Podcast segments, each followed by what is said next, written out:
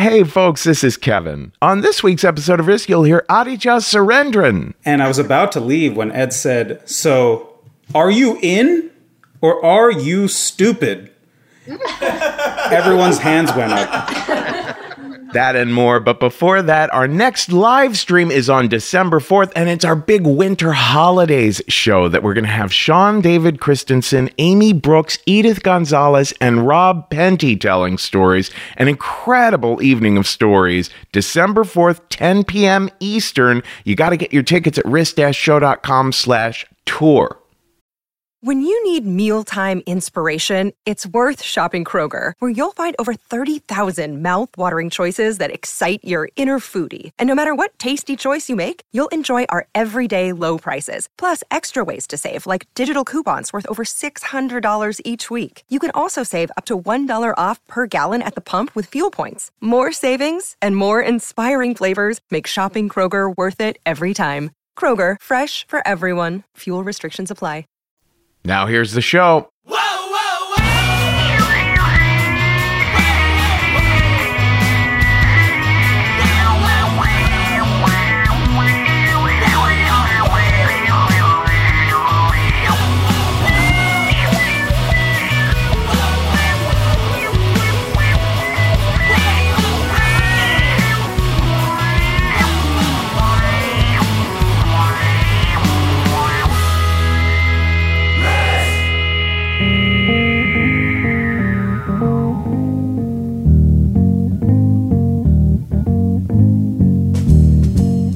Hello, kids. This is Risk, the show where people tell true stories they never thought they'd dare to share. I'm Kevin Allison. This is Quincy Jones behind me now, and we're calling this week's episode Tricks.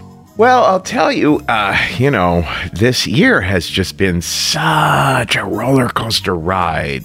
Every emotion, every extreme of emotion being felt on an hour to hour or week to week basis, just the ups and downs and endless challenges. And this past week, the New York City storytelling scene, we suffered a major, major loss. Mike Cho passed away. He was a very beloved member of the New York City storytelling family. He was someone who was remarkable when he would get up on stage and share, but was also just such a joy to see at shows and hang out with afterwards and hear his observations. And I just, for someone so young, to have passed away so suddenly of cancer, right now, on top of everything else, it's too much to process some days. So, anyway, we are going to pay tribute to Mike on Thursday, you know, Thursdays is when we do reruns. So we're going to rerun the two times that Mike has been on the podcast. And I'll say more about him then. Meanwhile, this week, we have this great tradition of remembering the importance of gratitude. As messed up as the sort of mythology behind the origin story of Thanksgiving is, I still very much appreciate just the concept of having a day to honor gratitude. Between being grateful for what we have and keeping our imaginations open to seeing possibilities, new possibilities for the future, you know, not not assuming that things are going to be the same, but but always remaining hopeful in our imaginations of things that could happen in the future to be living toward.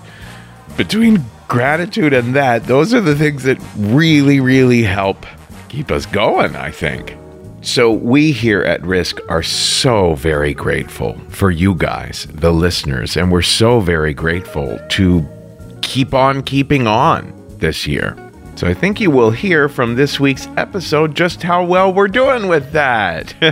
we have a few of our stories that were shared at some of our recent live streams on the show this week. Uh, in a little bit, we're going to be hearing from Aditya Surendran but before that, a story from Mark Redmond returning to the show, one of our old favorites. You can find him on Twitter at Mark Redmond1, and here he is now with a story we call fire starter.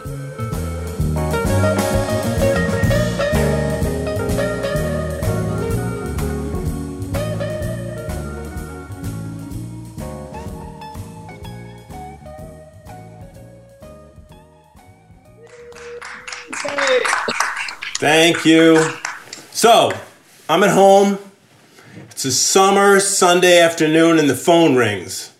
And the voice in the other end says, Mark, you better get over to work right now. Your office is on fire. I dropped my phone and I ran out of that house as fast as I could. This was August of 1995. I was director of what's called a residential treatment center. It was called St. Christopher's in Dobbs Ferry, New York. It was for 96 teenage boys and girls, all of whom came from poverty. Many of them were in foster care. They didn't have families to live with. Some of them had criminal justice uh, history. And they lived with us. They lived in cottages around the campus. And I lived in a house right next door. And fire was a big worry for us at St. Chris. Okay? We had had a fire the summer before. Two girls were mad at another girl, lit her jeans on fire, and threw it in the woods next to the campus and set the woods on fire. But this time, to hear that my office was on fire, because my office was in the basement floor of a wood frame building with 12 girls who lived upstairs. So I ran across that 18 acres and I saw two things that gave me comfort right away. I saw the Dobbs Ferry fire trucks coming down the driveway, and I saw all the girls out front on the lawn with the two staff, so they were safe. So I go to the back of the building where the entrance to my office is, and there is one of my staff members named Gerald Farr. He's a part time worker for us. He's what's called a rover. Most staff are assigned to one cottage. His job is to go around the campus all day. And he's dressed in full fire gear. He's got all the fire stuff on, the helmet, everything. So why is my staff member dressed as a fireman? Well, kind of makes sense because Gerald Farr always told us that he was a full-time New York City fireman. And he was just working with us part time. That's all he talked about. He talked to the kids, talked to them about being a fireman someday. Fireman, fire. that's all we heard from Gerald Farr. So it kind of makes sense. So I go up and I go to open my door. Now I had left it on Friday and I know I locked it. I put the key in, it opens right up. It's unlocked. So the next question is I know I locked this door. Why is it unlocked? So we'll put that in the mental parking lot, figure it out later, because there's a fire and the black smoke is billowing out at us. So Farr says to me, I'm going in, Mr. Redmond, okay? And if I'm not back in two minutes, send the firemen in after me. So he gets on his hands and knees and he's in there and there's smoke and he's yelling stuff back to me and I can't even make it out. It's so hard to hear. And then he's in there, I don't know, a minute. And then the firemen come marching in. They go by me. They pull him out. He comes out. He's coughing and spitting and hacking. They're giving him oxygen. So for the next hour, it's just chaos. The firemen are in there. They're trying to put the fire out. My office looked like a piece of charcoal. I mean, I wasn't able to use that office for another year. In fact, I had a whole bookshelf in there. I, I still have it. 25 years later, I salvaged one book. You, you can see the smoke. This is my proof. So, anyway, they put the fire out. So, Mr. Farr, he's the hero. All the firemen, they're around him, they're patting him on the back, they're asking him what he saw. He is the hero. So I go up to him and he says, Mr. Redmond, I think this was arson. I think somebody set that fire. I was like, what? I thought for sure it's an old one frame building, it was an electrical fire. So anyway, I got to the two staff who were working in that building. And I said, they think it was arson. Did you guys see anybody at all around this building? Anybody suspicious? So the one staff member does the eye roll. He looks at the other staff member, does the eye roll thing. And I said, What? What? And he goes, Yeah, we saw somebody. Your hero over there. I was like, What do you mean? And the guy says, Yeah, remember? Remember I said to you, Hey, what is Farr doing right outside Mr. Redmond's door? He, but and the, and the other guy says, "Yeah." And I said to you, he must be coming up to see us in a minute, but he never did. And a few minutes later, we smelled smoke. So I'm like, no way. There's no way, because I saw that man risk his life. There is no way he did that. So anyway, I go up to Mr. Farr. I said, oh, wow, you know, thank God you were here. And he goes, yeah, you know, I always carry my fire equipment with me in my trunk. That's why I had all my fire stuff. So I said, listen, when you were working here as Rover today, did you see anybody suspicious up by this building? He goes, no, I never even made it up to this end of the campus.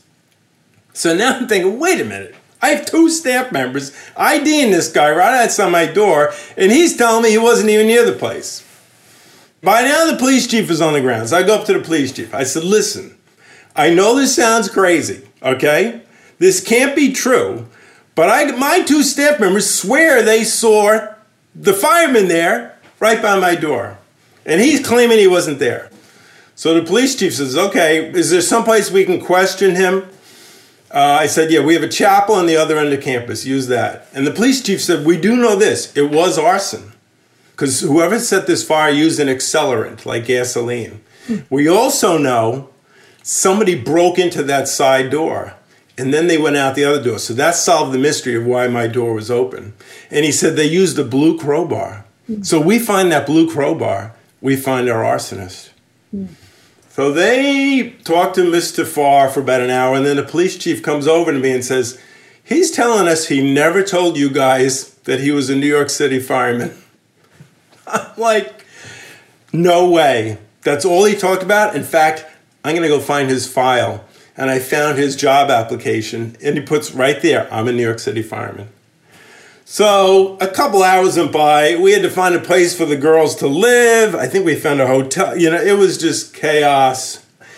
So a few more hours go by, and it's hot. I'm exhausted. So I go to walk back to my house, and it was just as coincidence. Just as I'm going to my house, I see Farr coming out of the chapel, and he's got the cuffs on. So he yells over to me, he sees me, yells, Mr. Redmond, I didn't do it. I didn't say your office on fire. I said, listen, that's for them to figure out. I just know one thing. You're fired. so anyway. I go to bed. A couple of hours later, I hear a tow truck. They must have gotten a search warrant. They've impounded his car. What do you think they find in the trunk of that car? A blue crowbar. I'm like, not only is he an arsonist, he's stupid. I mean, St. Chris had acres of woods. We were on the Hudson River. There's a million places he could have thrown that stupid, and of course the wood chips at Matt, you know. So anyway, the next day, it's Monday, all the staff are back, and this, of course, is all the talk. Why did he do this? What would possess him to do this? I find out the next day he was dating one of the female staff members, and she didn't think he was a fireman. And she started to say to him, I don't think you're really a New York City fireman. And she started telling everybody else. So I, to this day, believe he set that office on fire to go in and be the hero to prove he's a fireman. Wow. So anyway, he's locked up, and now there's a trial. He's pleading he's innocent. And I have to testify at the grand jury. So I show up at the grand jury and I'm waiting to go in, and there's like a waiting room, and police lieutenant is across me. I knew him. I'm like, why are we here? Why am I here and you here and we're paying a judge and a district attorney and we got all these jurors have to leave? Why are we here? And he says, he's got an alibi. I said, what's the alibi? He said, this man is saying he was always worried about lax security in your office. So he purposely broke in to prove just how bad the security was. And when he was in there, he heard someone outside, so he got nervous because it was dark, and he took a, uh, a match out to see where he was, and it magically lit the paper on your desk. I was like, how does that explain the gasoline? So anyway, I testified the grand jury. It never went to trial. Trial. His lawyer must have said to him, "Listen, you got to take a plea or else you're going away, you know, 25 years. And I think he got sentenced, I think it was a six year sentence. So shortly after that, by that time I had been working in this field for like 15 years. And I was with a uh, supervisor who had worked a lot longer than me. And he said to me, he goes, You know, I tell people, unless you worked in this field, you would never believe the crazy ass stuff that happens. Not from the kids. We expect it from the kids, from the staff. And now I've been doing it 40 years. You know, Kevin knows I'm director of a program for homeless and at risk kids up in Burlington. We have 60 staff. And I'll tell you, most of the people I work with, they're saints. They're doing really difficult work. They're kind, they're caring, they're dedicated, they're not making much money. They're wonderful. I love them. But every once in a while, Kevin, you meet a person who you hire who sets your office on fire. and that's my story, bud.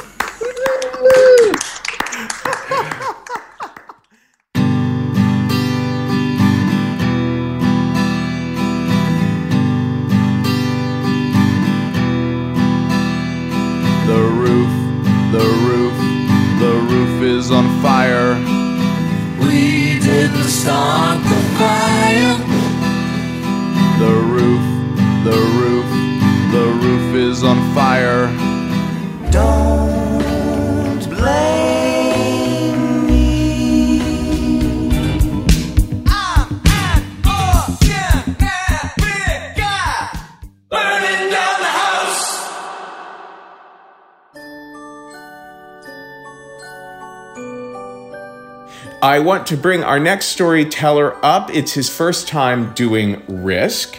He is a nerdy kid from Edison, New Jersey.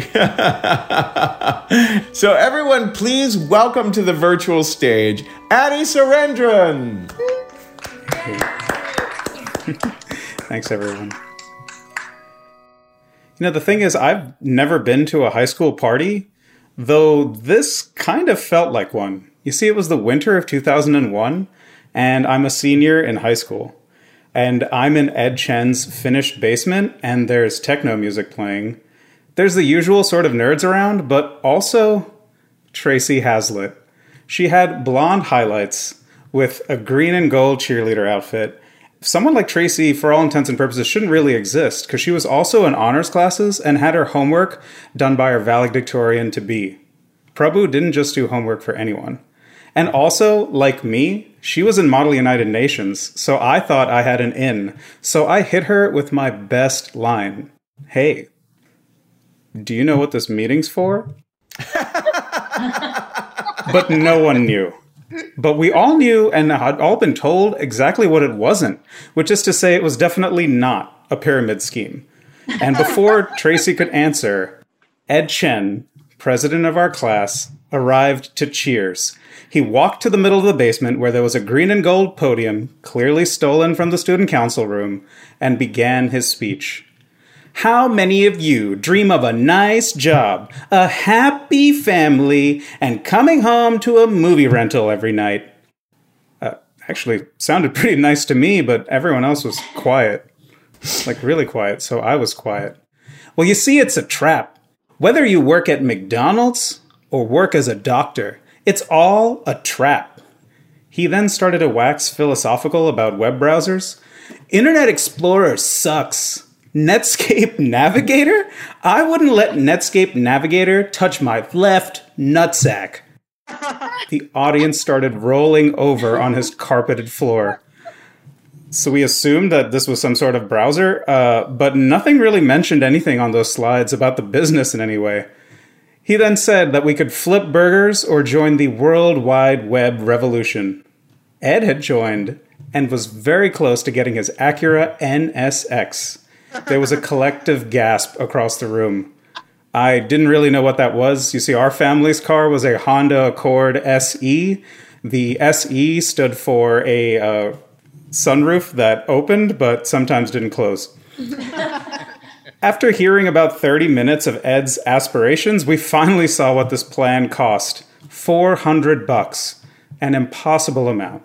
And then we saw the plan and how we really made money. You see, there was a chart of humans 2, 4, 8, 16, 32, each row referred to as a tier 1, tier 2, tier 3, etc. And there was a line straight down the middle to create a right side and a left side. And this was key because money was only made when you completed both sides. 60 bucks for tier 1, 100 bucks for tier 2, 1000 for tier 3, and then the numbers got silly into the six figures, but you had to add almost as many people. And even though we were told many times this was not a pyramid scheme, everything about this seemed very triangular.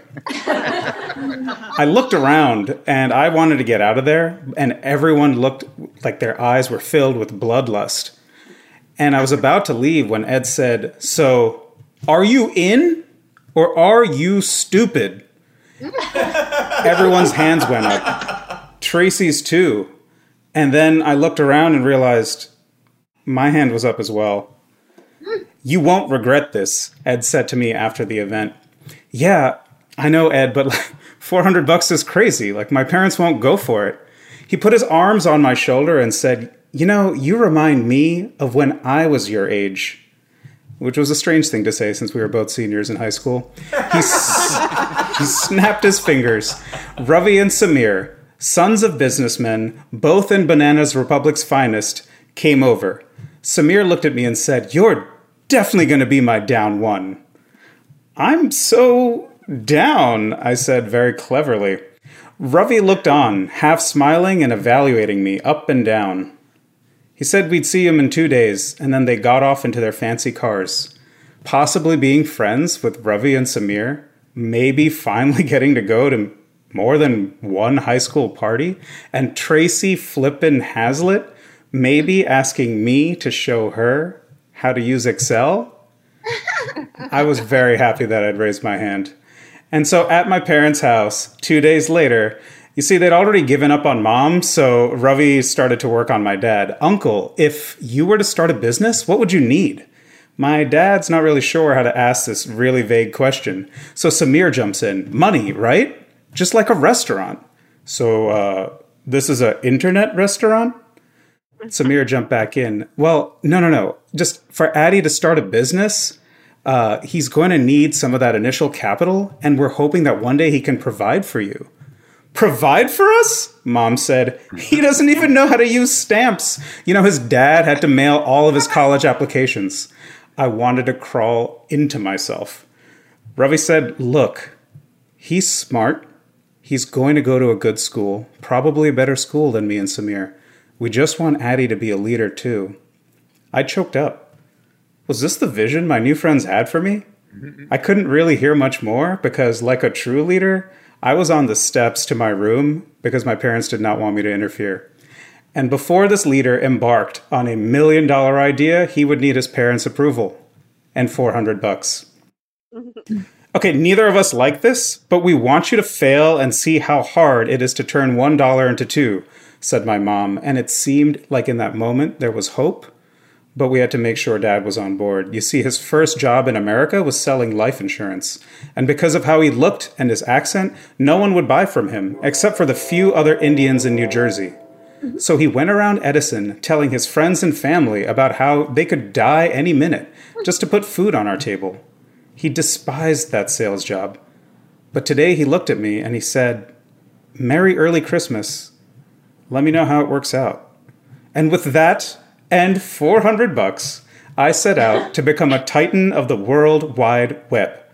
And perhaps because I signed early, or perhaps because there is a God, it was none other than Tracy that was my left side down one. And in one week, three cheerleaders, two dancers, and the only attractive color guard had joined up as well. And within a month, Ed got his NSX and made a big announcement. You see, the founder of 2x2net was going to be at the Hilton in Times Square. Times Square in New York City? A middle schooler whose down fourness was clearly showing asked, but there was no time to roll our eyes. We knew we had to prepare, and that train ride in was something to behold. Ravi, Samir, Tracy, myself, flanked with cheerleaders, dancers, flag wavers, all new prospects. I looked out through that window in New York City, and it seemed like this was the dream, or at least it slowly was becoming the dream. Going to business meetings, wearing fancy suits, uncapped financial success, and all as a high schooler. And this wasn't something depressing like life insurance, this was a real tech company. And I was starting to learn about Acuras as well and figuring out which one really spoke to me as a person. I had plans of having lunch in Wall Street, even though I knew that the subway was really far away. completely out of the way from Times Square, and also that it would cost a lot of money. But something about walking past that metal bull just seemed really important, as if we'd arrived. I looked into restaurant prices and we settled on a Panera that was near Wall Street. Having been sufficiently souped and sandwiched, we made our way back to the subway, and that's when two things happened. The train started arriving, and I had insufficient fare. I looked at that turnstile, the gaggle of attractive girls waiting for me, the business meeting I had to attend. Should this meaningless $1.25 fare stop an empire? So I hopped the turnstile. An undercover Giuliani cop rose out of a group of homeless people, and a flurry of harsh words started to come towards me. This trunchbull of a woman just continued to speak, and I was catatonic. Do you even speak English? I saw an out, but saw Tracy with sort of a vague look of concern or maybe mild annoyance looking back at me. And at the time, it was probably the greatest moment in my life. With a flair for the dramatic, I started breathing again and said, You need to go on. Go on without me. She left without protest. You do speak English! And a fine of $76.45 was written out. Oh and as I got that fine, I started to look at them and realized that no one was waiting. No one looked back. And as that train pulled out, I could almost see through the window of that subway that they were just laughing and having a time of their lives as if nothing had happened to their friend. I got onto that 1 2 train and started to make my way off to Times Square. But when we reached Penn Station, a stop before, I just got off. It didn't seem like there was anything for me there at Times Square. And so I started to make my way back directly to New Jersey, rife with fines and Panera debt. I was in my ill fitting dad suit with a tie that wasn't really fitting and looked a little awkward, but I didn't know how to adjust it. I looked like I must have needed some sort of help. Hey, what's wrong, brother? A man in a leather jacket with slicked back hair and an emaciated face sat down next to me. And I don't know why, but I told him everything, including how I just got a ticket, what a loser I was. You know, your parents won't find out about that ticket if you just send a money order. He was my guardian angel. and my new companion felt that this advice was worth $10, and I didn't feel like there was an opportunity to negotiate this. I made my way back to Edison and immediately when I got there, drove directly to a 7 Eleven. There was a convenience store attendant there, and he patiently explained how to use a money order. He also uncomfortably explained how to mail it. You see, I'd never used a stamp before. the next Monday, I found out that Ed Chen and the 2x2net founder were arrested in Times Square and were walked through with handcuffs. Everyone else was detained, and the team was fined heavily. A detective tracked me in school, and there were tears my entire walk to the principal's office. You see, Ravi and Samir would bounce back. They had their dad's businesses and connections to fall on, and Tracy would have many Prabhus in her life doing all kinds of homework for her. But what about me? All those quizzes and tests, just worthless paper. I'd never even been to a real party before. And oh my God, what would I tell my parents? Merry early Christmas, Addie. It all felt so unfair and it made me sick to my stomach. The detective opened the door.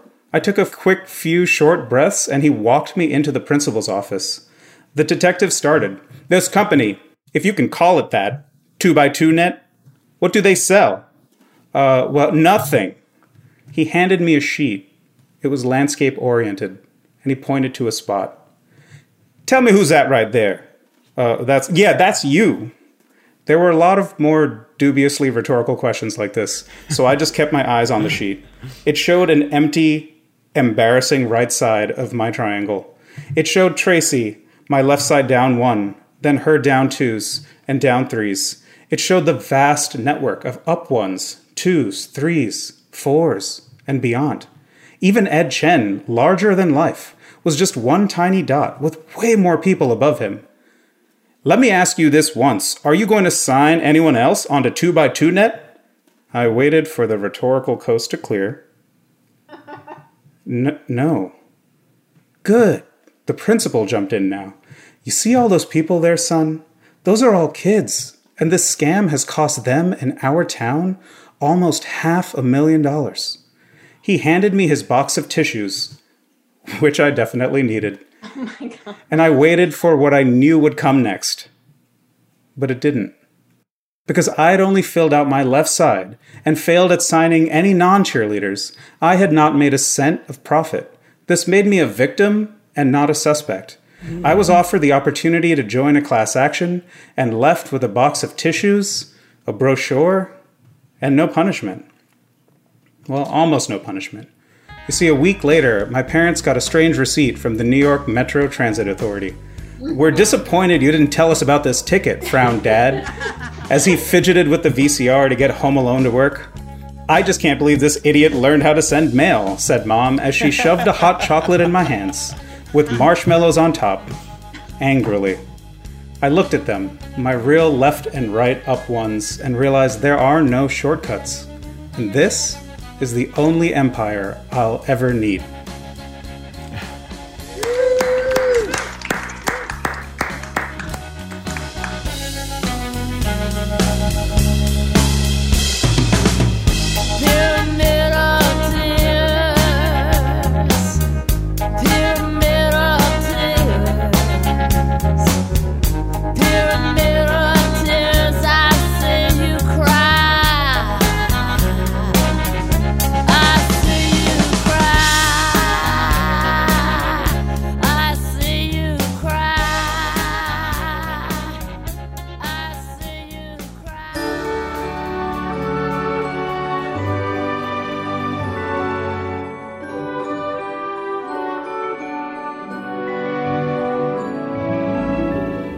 This is Risk. This is the Home Alone theme. We heard a little bit from Lucinda Williams just before that, and we just heard a story from Aditya Surendran. You can find Adi at cheesedoza.com.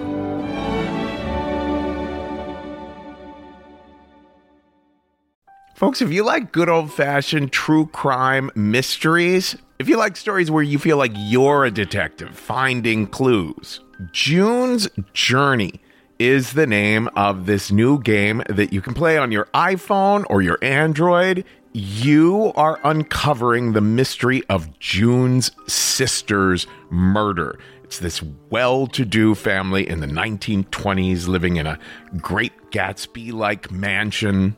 Each scene uncovers new aspects of the story. Some parts are in New York, some parts are in Paris.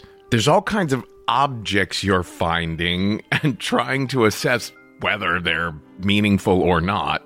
You collect information, filling out your own photo album, and you're keeping track of all the characters. There's romance, there's scandalous family secrets. It feels like a really fun play or movie. And I've only made it through like five scenes, but I am told you could crack the case. All you need is an internet connection and downloading on iOS or Android. So discover your inner detective when you download June's Journey for free today on iOS and Android.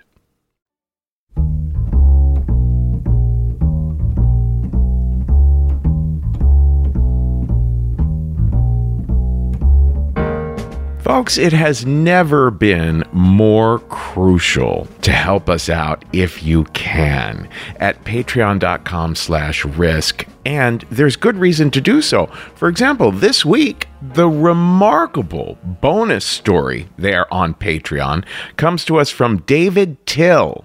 David's gay. I'm telling you, David's gay. And my other brother says, Yeah, Mom, David's gay. He's gay. And our mother gives them this very stern look. And she says, There is nothing wrong with being gay. We make a point of putting bonus stories there on Patreon that are not to be missed so that you'll go over to patreon.com slash risk and become a member. There's all sorts of perks in joining over there, and there's different options for how much you're donating. And if you want to make a one-time donation, you can always go to paypal.me slash risk show. And if ever you listen to Risk and think, gosh, this storytelling thing, maybe I should give it a try someday, get on over to thestorystudio.org because all of the Risk producers are faculty members over there and they can teach you how to do what people are doing on this show. That's at thestorystudio.org.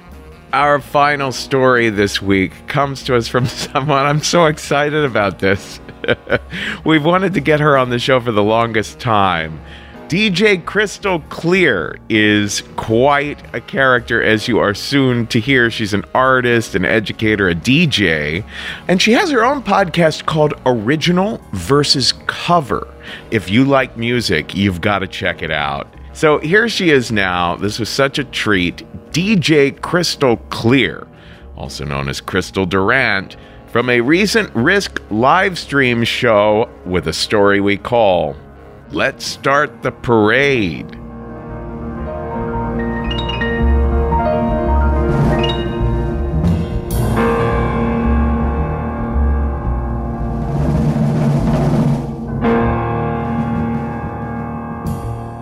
All right, so it's 1978.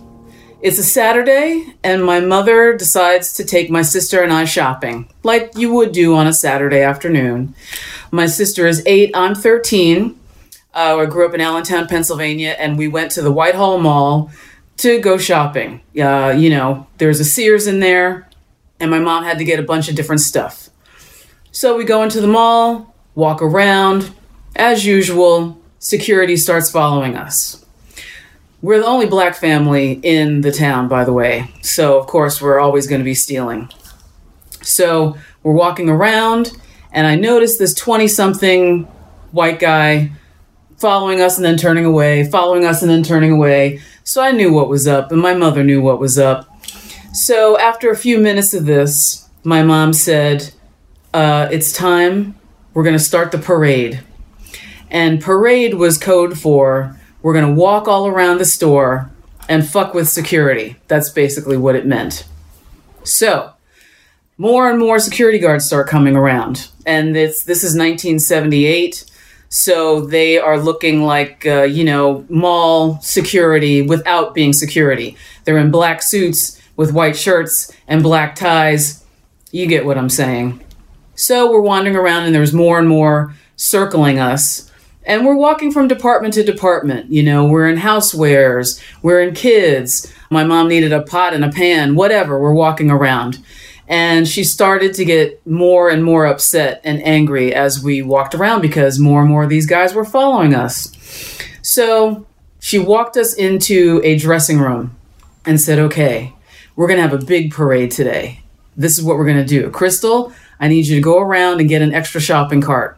So you and your sister and I will each have a shopping cart and we're going to go around and I want you to pick up two of everything. And I don't care what it is, just throw it in the cart, right? Okay, so we're giggling. My sister's giggling. I'm giggling, like, ooh, it's going to be a big parade. This is awesome. She winked at both of us, walked around, got the carts. Like, okay, here we go. So we start walking around and picking up two of every, you know, pick it up, give it the once over twice, throw it in the cart. Didn't matter what it was. We got hammers, we got shoes, we got jewelry, you know, dog toys, and we didn't have a dog. Didn't matter. Handbags, all kinds of accessories. Ah, this is about 10 or 15 minutes worth. Before we knew it, there were 12 men following us around, okay, pretending to not look at us, which made it look even more obvious that they were watching us. Hello? So, carts are overflowing. We can't pick up anything else. And my mom said, All right, let's go to the cash register. So we go over to the cash register. My mom is first.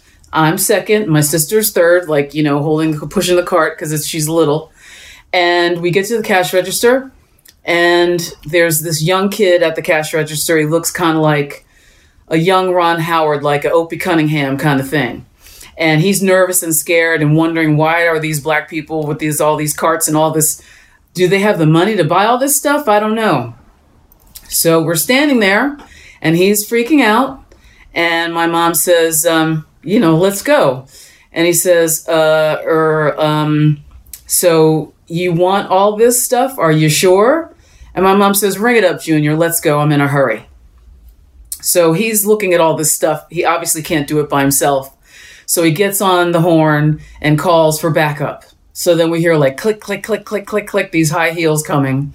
And there are these two women who were in their little suits, their fake Chanel suits with their name tags on, and they walk over to the scene and it's like, what the hell is going on? They're saying to themselves. And security, uh, you know, they're pretending to pick up shirts and look at things and they're staring at us the entire time.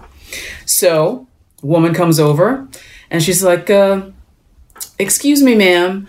Um, are you really going to buy all this stuff? Are you sure you want all this stuff? My mom said, Yeah. And make it snappy because I got to pick my husband up to the Lehigh Country Club. We're in a hurry. The golf clubs are in the trunk. We got to get him to him. So let's go. Let's make it snappy. So they're just like, Oh, I don't know. I don't know. So the manager is just like, All right, whatever. And they start ringing the stuff up. So it's the head woman and the second in command, and then Ron Howard. And it's like, uh, beehive, you know, it's like pick it up, look at the name tag, blah, blah. And this is the 70s. So it's like click, clack, click, clack, ding, click, clack, click, clack, ding. And they're putting stuff in bags and they don't know what to do. Like, I can't put a toaster in a bag. There's a blender, you know, it's, it's golf cart. Like, what the hell? So this goes on for about 15 or 20 minutes. And my mom is just standing there with her arms crossed, like, mm hmm, okay, all right, let's see what's going on. Hurry up. And she's looking at her watch, like, let's go. And my sister and I are just like, you know, standing next to each other, holding each other's hands. And uh, they get to the last five things, the last five items. If I remember correctly, it was a toaster oven, a microwave oven, a set of tools from the tool department, like a drill and all this other stuff in a big toolkit. There were like 10 pairs of shoes. so my mom says, Oh, hold it a minute. Uh, there's uh, on the counter, there's a little display for juicy fruit gum. And she goes, Oh, yeah, you know, I, I want a pack of gum. Just hold it a minute. Can you give me a pack of gum? I want some gum. I want to give my daughter some gum. And so the young Ron Howard kid's like, uh, okay, you know, so he picks up the gum and hands it to my mom. She goes, How much is it? And he's like, 10 cents. And she said, All right, is there any is there any tax on that? And he goes, No, it's just 10 cents. So she flips a dime on the counter. They ring everything else up. So my mom says, Wait a minute, how much was the gum again? And he goes, 10 cents, ma'am, you gave me 10 cents. She goes, Oh, okay, that's fine. So they get to the very last item, which I believe was the microwave oven. And this is 1978. So the microwave oven was like the size of a Buick. Okay. They can't get it in a bag. You know, what, what's going on? They're freaking out. So then my mother says, Oh, wait, wait a minute. You know, all I want is the gum. I changed my mind. so they all were completely gobsmacked. Uh, like blood drained out of their faces, like Dracula just bit them. They didn't know what to do, and they're just like flabbergasted and oh my god, and ah, blah, blah, blah. And security, they're all, you know, like talking into their wrist, blah, blah, blah, blah, looking around. So the kid goes, Wait a minute. You only want the gum? That's it? And my mom said, Yeah, I changed my mind. So two of the security guards walk over and they're looking at the scene and my mom holds my hand with her right my sister's with her left and we're all just standing there chewing the gum like clacking it and cracking it and everything blowing bubbles you know really getting into it and the security guard says uh, i'm sorry lady you can't do that and my mom said can't do what change my mind i do that shit all day long all i want is the gum so junior give me a receipt so the kid's like, uh, I, I, uh, I, I don't know. And then the manager woman is like, um, you can't do that. My mom said, sure, I can. I changed my mind. I just want the gum. The second woman, you can't do that. What are you doing? She goes, I changed my mind. I just want the gum. That's all I want. So then another security guard comes over, looking at everything on his walkie talkie. And then two other came over. And then two others came over. So we're standing there like, you know, cracking a gum. My mom's all pissed off. The head security guard says, uh, Look, lady, you know, I don't know what you think you're doing here, but this no, you can't do this. And my mom said, sure, I can. And you know why? Because I'm fucking sick of you motherfuckers following us around like we steal stuff.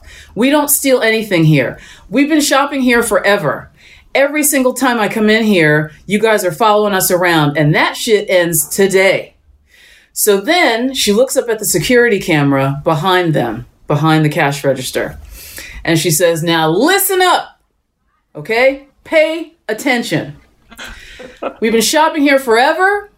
This is the last fucking time security's gonna follow us around because if we come back in here, I'm calling the cops. My husband is the president of the local M- NAACP chapter. He's president of Kiwanis. He was president of the Lions Club.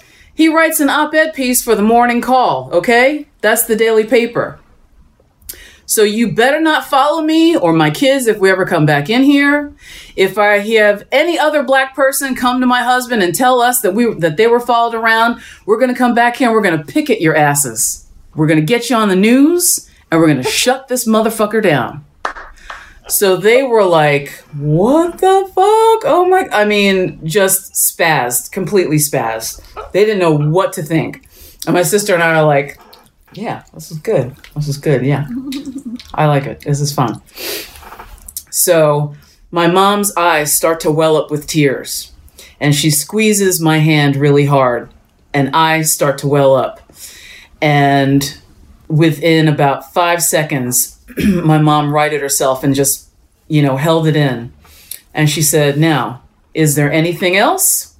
You got another problem? What's happening here? And they were like, um, No, ma'am, everything is fine. It's okay. And she goes, Junior, where's my fucking receipt? I gave you 10 cents for the gum. I want my receipt. And he's like, uh, uh, uh, I don't know, blah, blah, blah, blah. and so he's like, oh, okay. And he gets the receipt. So my mom says, Thank you very much. We have to get to the country club right now. So she takes us by the hand. We walk out and we walk out to the parking lot. And my mom says, You know, kind of turn around a little bit and see if they're watching us. So I pretended to drop my gum and I bent down and picked it up and I looked. And yeah, they were all pressed up against the glass, staring at us as we walked to our car, wondering what was going on. So we get in the car, put our seatbelts on. My mom says, Okay, I'm going to drive around. Be sure to wave, girls. So we drive around and we waved at everybody, and they're like, What the fuck? and we waved and said goodbye like we were Miss America. Pulled out of the parking lot, and that was how we ended our day. But P.S. It is the year 2020, okay? Black Lives Matter. Shit is still fucked up. And I still get followed by security. And guess what happens when they fuck with me? Take a guess. That's my story, and I'm sticking to it.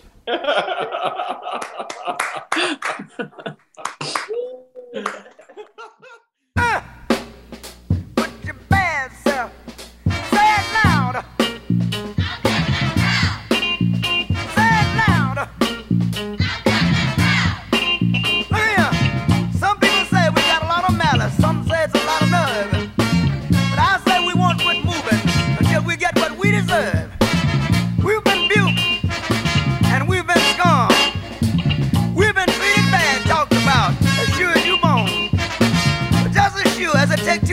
two eyes to make a pair, brother, we can't quit until we get our share.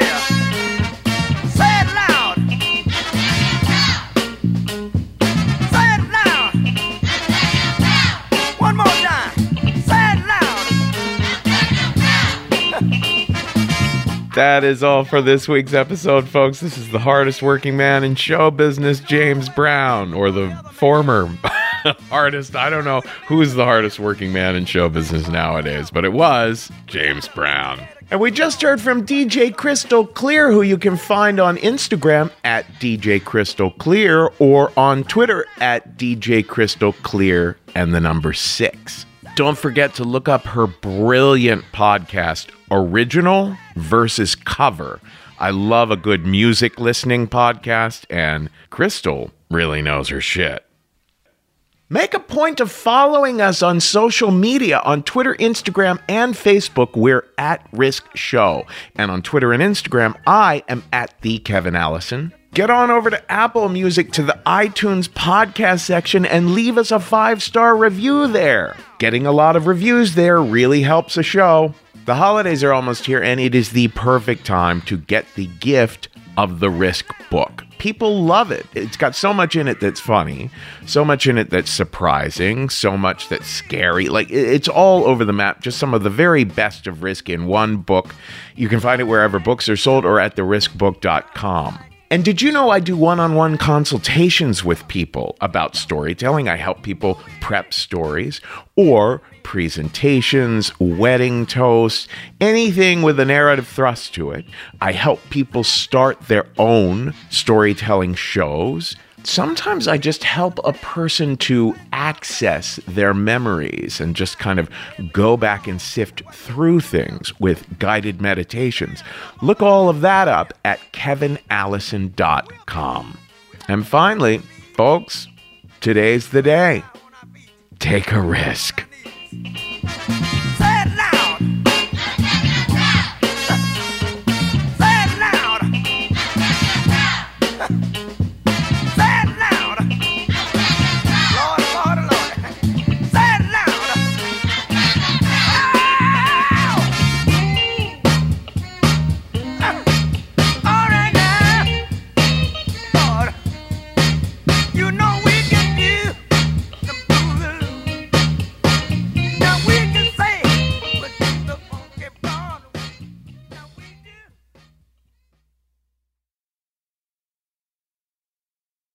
The remarkable bonus story there on Patreon comes to us from David Till.